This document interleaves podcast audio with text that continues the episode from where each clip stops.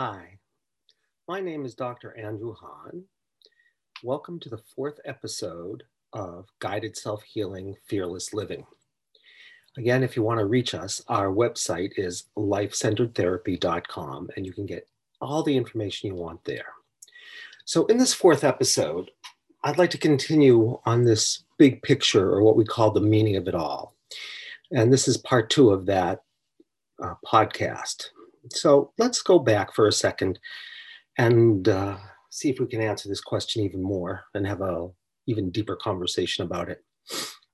And in order to do that, I'd like to start with uh, a creation myth. And of course, this creation myth is my creation myth, although I'm sure it's not mine alone. And of course, I don't know, but it does make sense of a lot of things to me. And I think it's a, an interesting way to look at things. And it's also very useful when we think about how to guide our own healing, which means to become who we truly are, to become whole, and what it means to live fearlessly and uh, to live, as my partner in this would say, with courage and grace. So let's start with this creation myth. And let's start with one simple assumption, which in the beginning, all there is is life whatever we want to call that. We could call it the divine, we could call it God, we could call it source, we could call it life, we could call it the animating principle. It doesn't really matter. Whatever you want to call it, it's but it, it is that force, that animating force, whatever that is. And in the beginning, so to speak, it's everything. There is only life. There is only that force, whatever you'd want to call it. And we know certain things about that force. We know that it is all powerful and all knowing. It's called in the, in the literature and the Bible, it's called omnipotent or omniscient, which is, of course, all powerful and all knowing. But there's one thing that if you're everything, you can't have. And that one thing is relationship. You can't have a relationship if you're everything. So, paradoxically, you could say that life was infinite and it was limited because it could know about relationship and theoretically it could create something that could have relationship but it can't itself have a relationship because there's nothing to have a relationship with and uh, so, even though we have words, there are words for all loving, but there isn't the same kinds of words for all loving as there is for all knowing and all powerful. Because, as uh, if I was going to paraphrase Matthew in the Bible, in order to have love, when two or more are gathered, there is love. So it's very hard to love if there aren't two. In fact, it's probably on some level impossible. So if life wants to create more life and more love, it has to do something, it has to create something. And in that creative process, it has to it can't create something different because it's everything. So, what does the divine have to do? And they're, of course, called the five faces of the divine. It has to be able to create something, it has to be able to sustain it, it has to be able to destroy it, all of which, of course, is in the Bible. It has to be able to mystify it. So the thing it creates forgets, in a sense, who it truly is.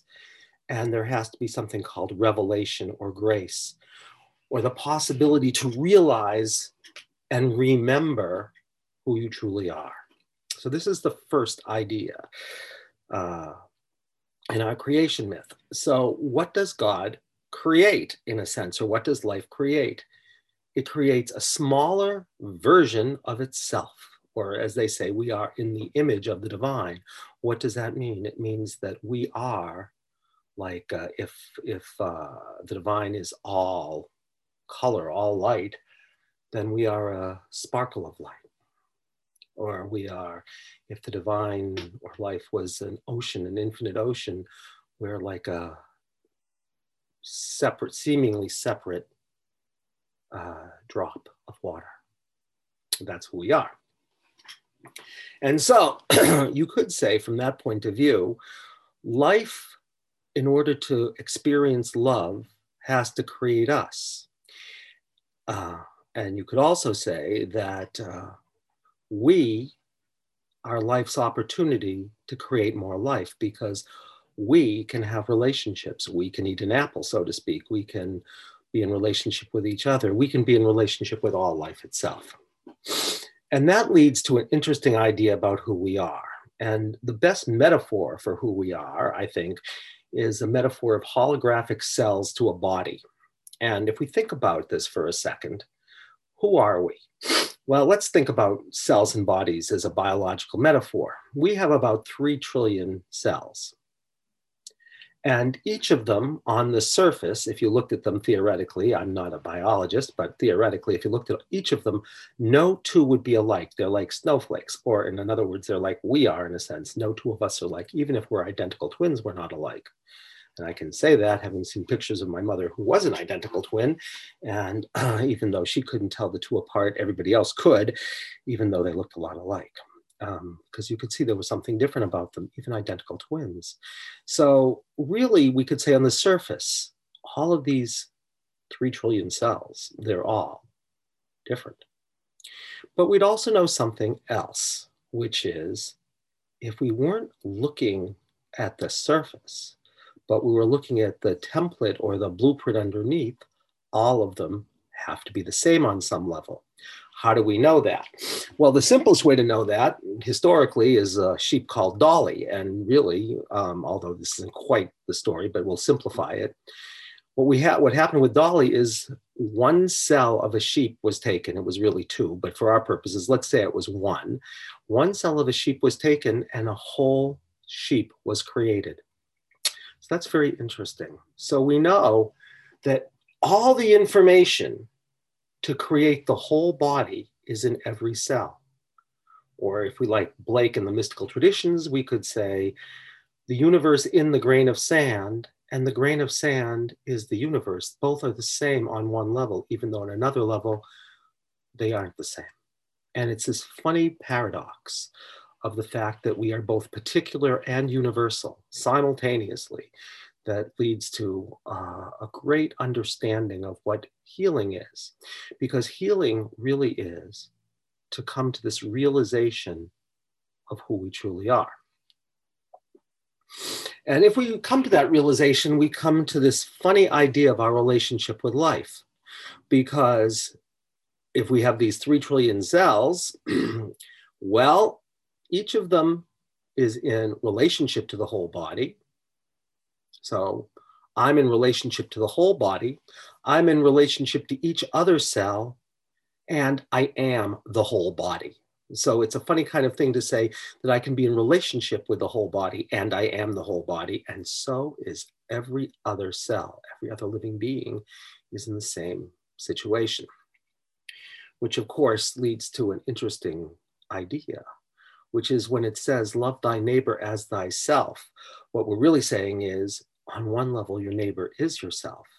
So when you love your neighbor on one level, you're really loving yourself. And when you hate your neighbor or you judge your neighbor or you compare yourself to your neighbor or whatever it is you do, really what you're doing is just saying something about yourself on some level, something that you haven't been able to own because you don't know that you are your neighbor. And in fact, you're everything, and everything is who you are. Who you are is everything, and everything is who you are. So we have this funny kind of uh, trinity, right? That we are the divine, that we're in relationship with the divine, and that we're in relationship with each other, all of whom are divine. And what is our work? What is free will? Free will, really, from my point of view, is the revelation of who we are.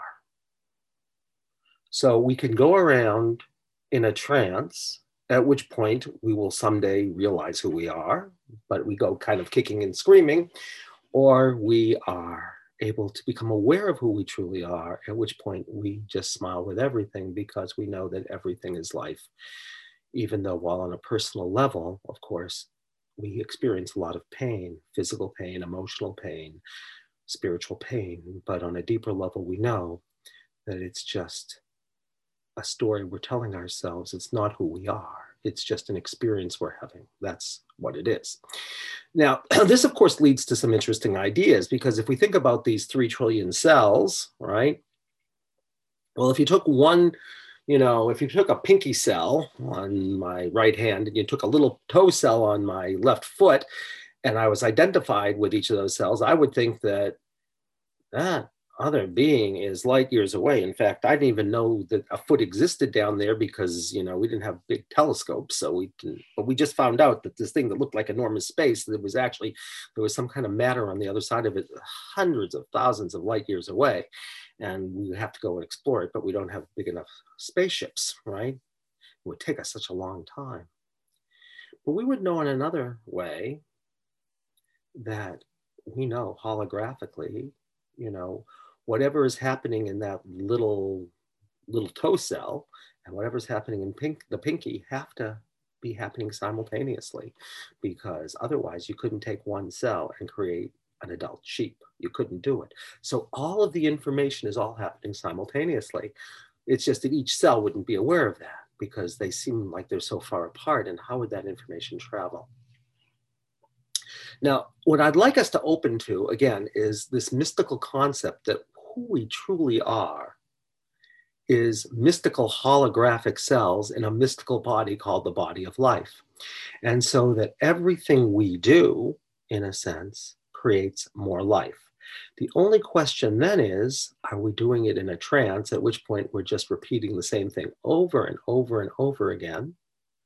Or are we be waking up, becoming aware?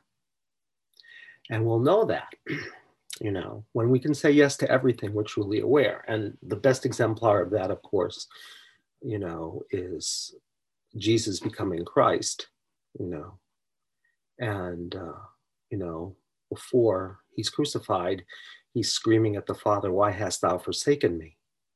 So as an exemplar he's kind of stuck right? He's judging he's comparative he needs to understand he can't just be with what is.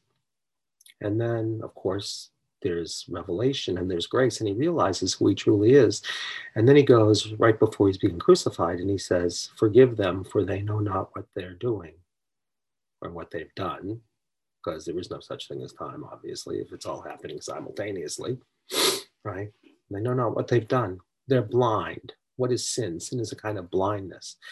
You know, a blindness is when we're not aware of who we truly are. So he says this. Or if we think about uh, the captain at sea who says, I once was lost, but now I'm found, was blind, but now I see. I've come to this revelation. So, what I would say free will is, from my point of view, is only one thing. It's like the classroom is already set up, right? It's what our relationship with it is going to be. Do we do it from a place of awareness, or do we just do it like automatons going through the motions? and really what i would say life is is like learning through experience which is the hard way to learn but how most of us learn sometimes we learn because somebody tells us something or sometimes we learn because we can imagine it and then we may not have to go through it but most of us learn through experience and uh, there are certain experiences of course that when we identify with the personal are things that we can't, as I said before, take in stride.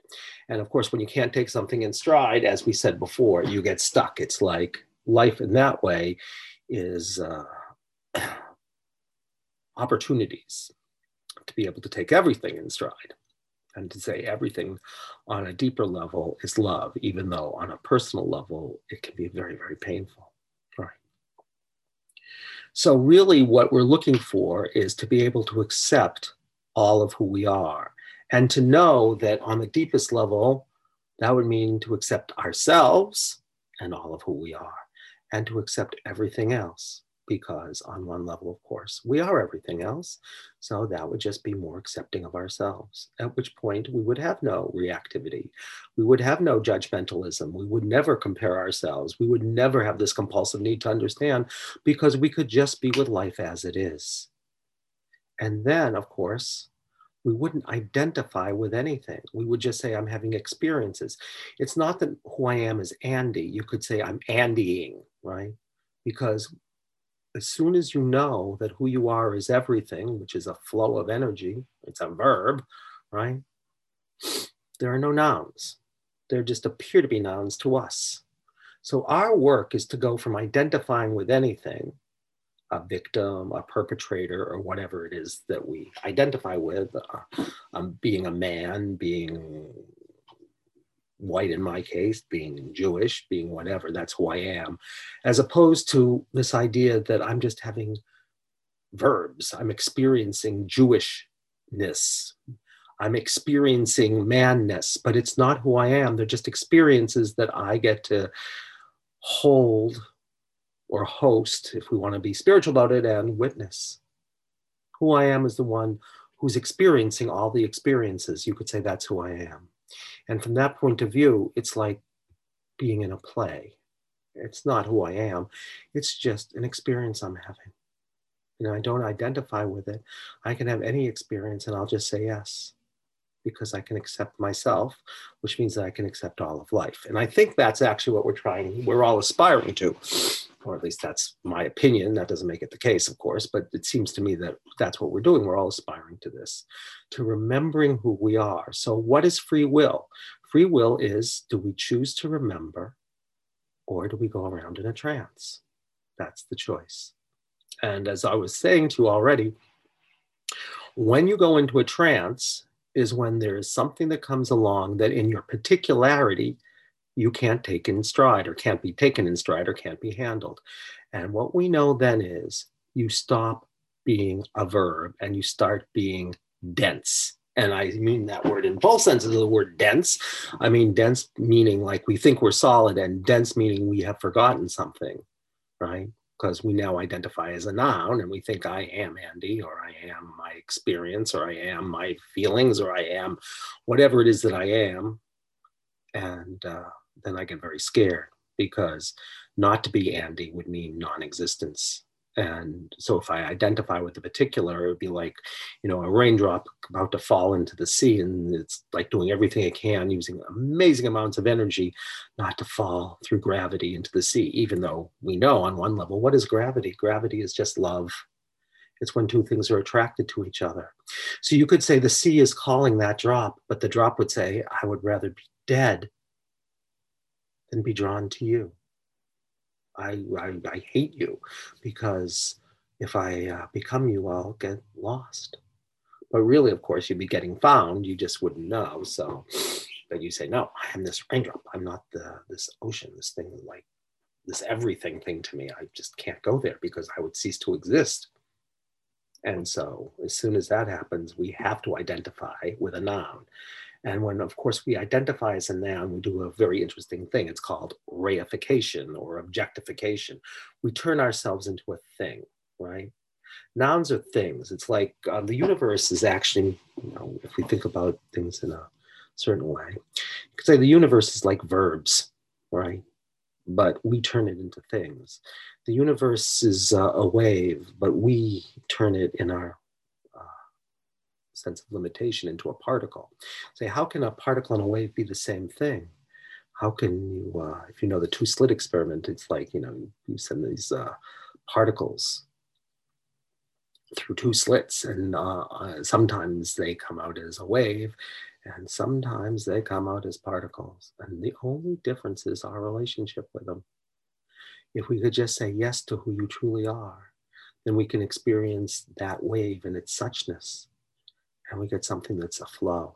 But if we can't and we have to study it and we don't know what this is, we have to understand it, have to, it'll accommodate us and become a thing that we can understand. But it's not its true nature, you could say, although it's it is its nature. It's not perhaps its true nature.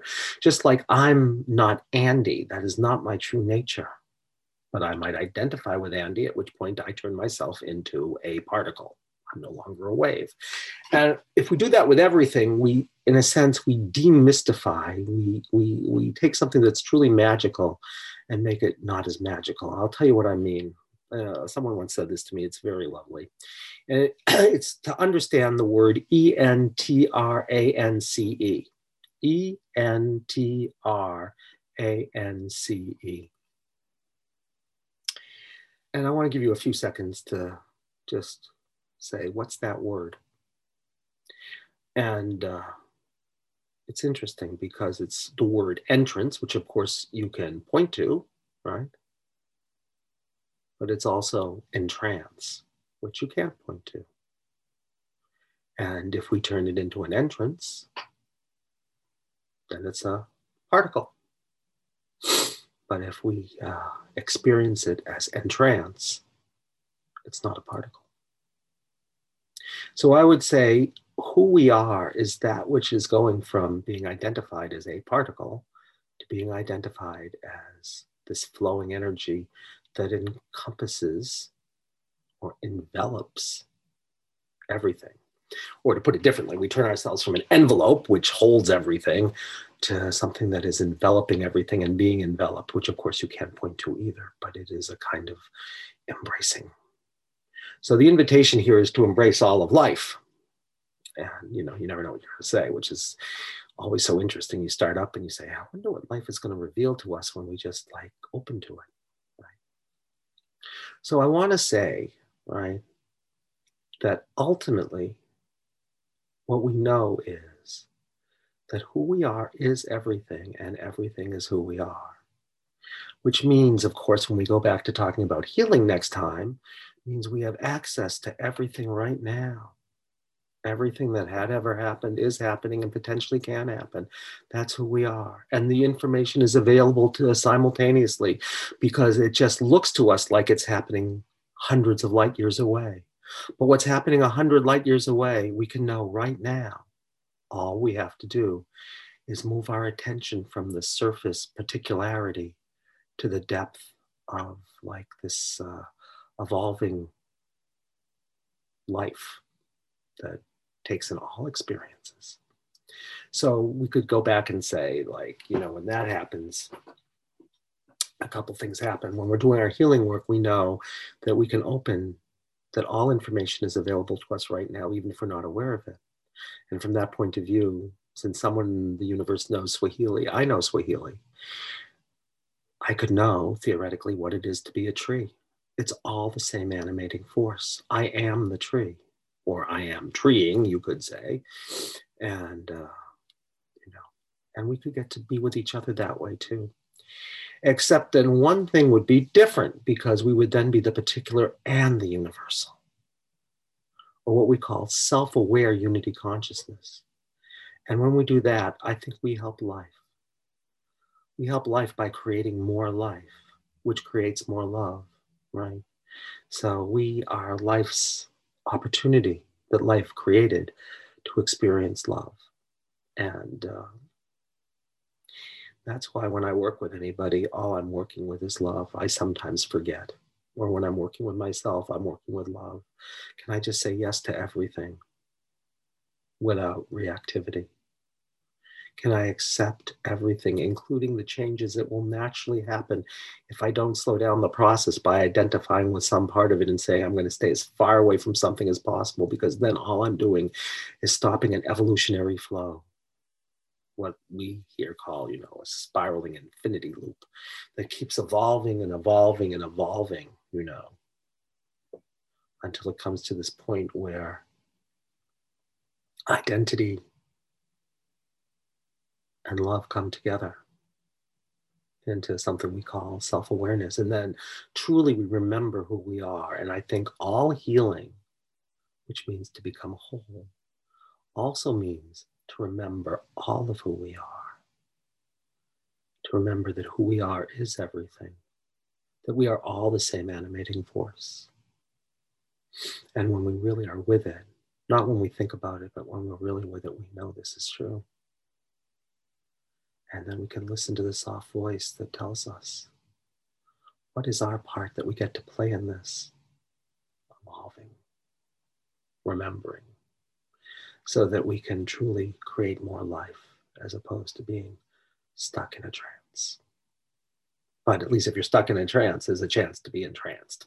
And having said that, next time, what we're going to do is we're going to talk about this in the context both of healing and how we can get information. Because what I said before is life gives us this opportunity over and over and over again to remember the parts of us that are split off because something couldn't be handled and integrated. And of course, where we want to do that is we have to find out really what is the nature of our stuckness.